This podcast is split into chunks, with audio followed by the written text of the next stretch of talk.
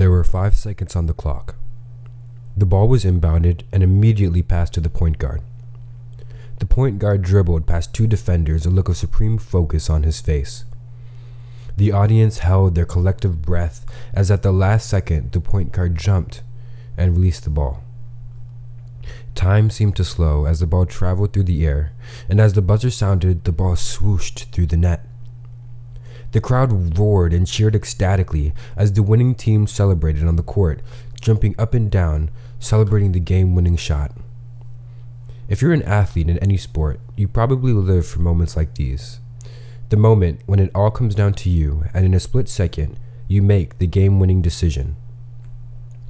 Being an athlete myself, I can't begin to describe the amount of time spent daydreaming about scoring the game winning point or making the game winning play.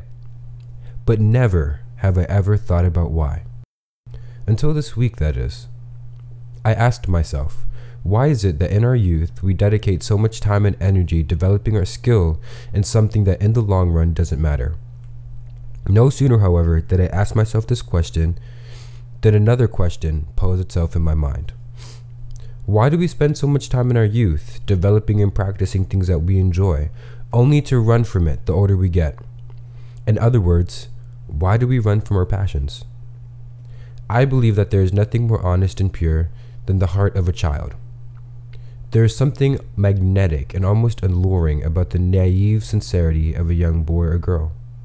We've all been there, and we can all remember the things that enthralled and captivated us as children. For some of us, as aforementioned, it was sports. For others, it was music.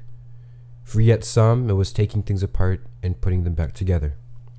For some of us, it was acting and performing, and for others of us, it was spending times outdoors in nature or building amazing creations out of Legos or other tools. Some of us had minds that could conceive entire worlds and transcribe those images and ideas onto paper, or could narrate them in the form of a story, and some of us could look at a landscape in front of us and capture a masterpiece with a camera. As children, we were all gifted in something and we cherished that thing with all our heart. It occupied most of our time and we daydreamed about it day and night. Then we grew up.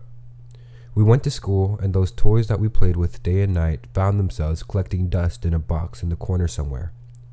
We found ourselves trading our love of writing and telling stories for school's demand of writing papers and giving verbal essays. The same athletic skills that won us so much happiness and acclaim in the schoolyard was soon dismissed by many because it wasn't professional material. To put it simply, the childish dreams that we loved, cherished, and perfected were shoved to the side. They were dubbed distractions and placed in a dusty box with all the trophies and accolades that they won. Society tells us that as we grow, we must put aside those childish pastimes and find a real passion. But what if, it's those childish pastimes that are our real passions. What if we don't really long to be a doctor with a title that the general population can barely pronounce, but we really just long to help people? What if we don't wish to remedy illness and ailment, but we wish to cook and feed the hungry? We live in a society that puts so much pressure and doubt on childish dreams that we begin to lie to ourselves about whether or not that thing that we could never stop thinking about as a child was really a dream. We begin to step back and we tell ourselves that it was just a childish occupation, and now it's time to put that aside and find a real job, a real passion. It is then that either one of two things happen. We either rediscover the passions of our youth and spend our careers never really working a day in our lives, or we settle into a job that we don't really enjoy, but do it because it pays well and gives us the job security that we're looking for.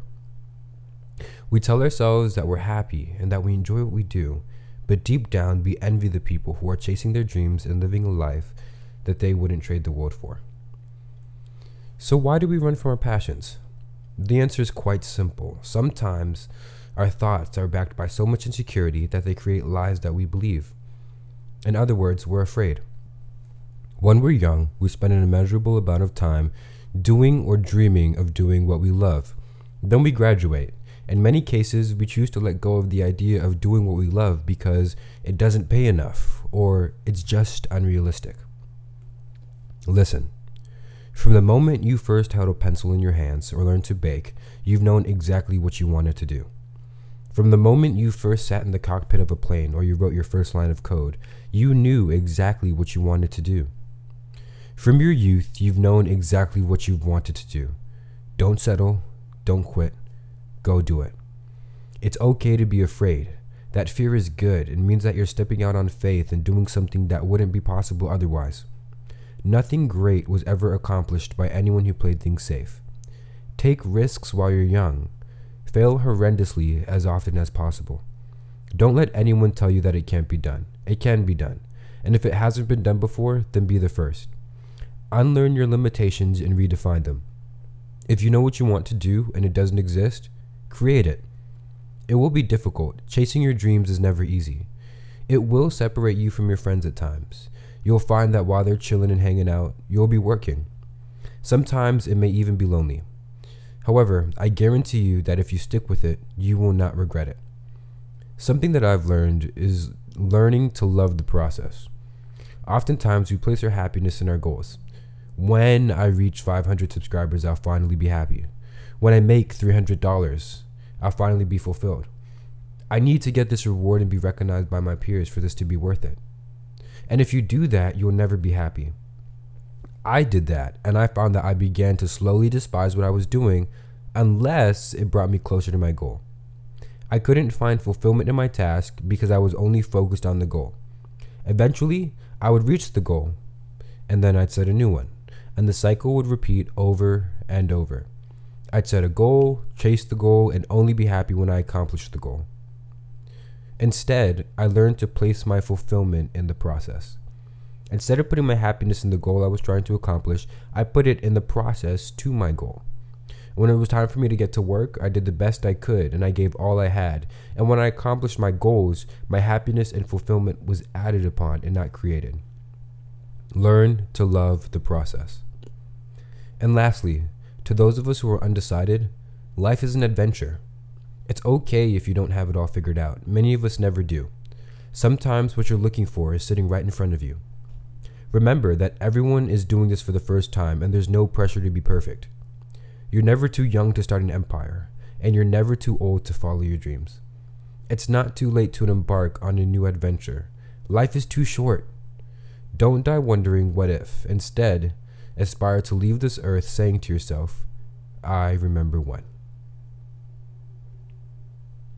As for me, the dreams of my childhood were uninhibited, unadulterated, defying logic and sense.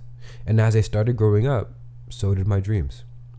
They became more of a reflection of my life. They were bound to realms of sense and logic, canceling out the things that were unattainable. If you look through the life of trailblazers, pioneers, and record breakers, you can find one similarity. They always dreamed of something impossible. Maybe that's what made them bear difficulties, because they wanted their dreams to see the light of day. Aim high, never settle, and one day your dream will be a reality.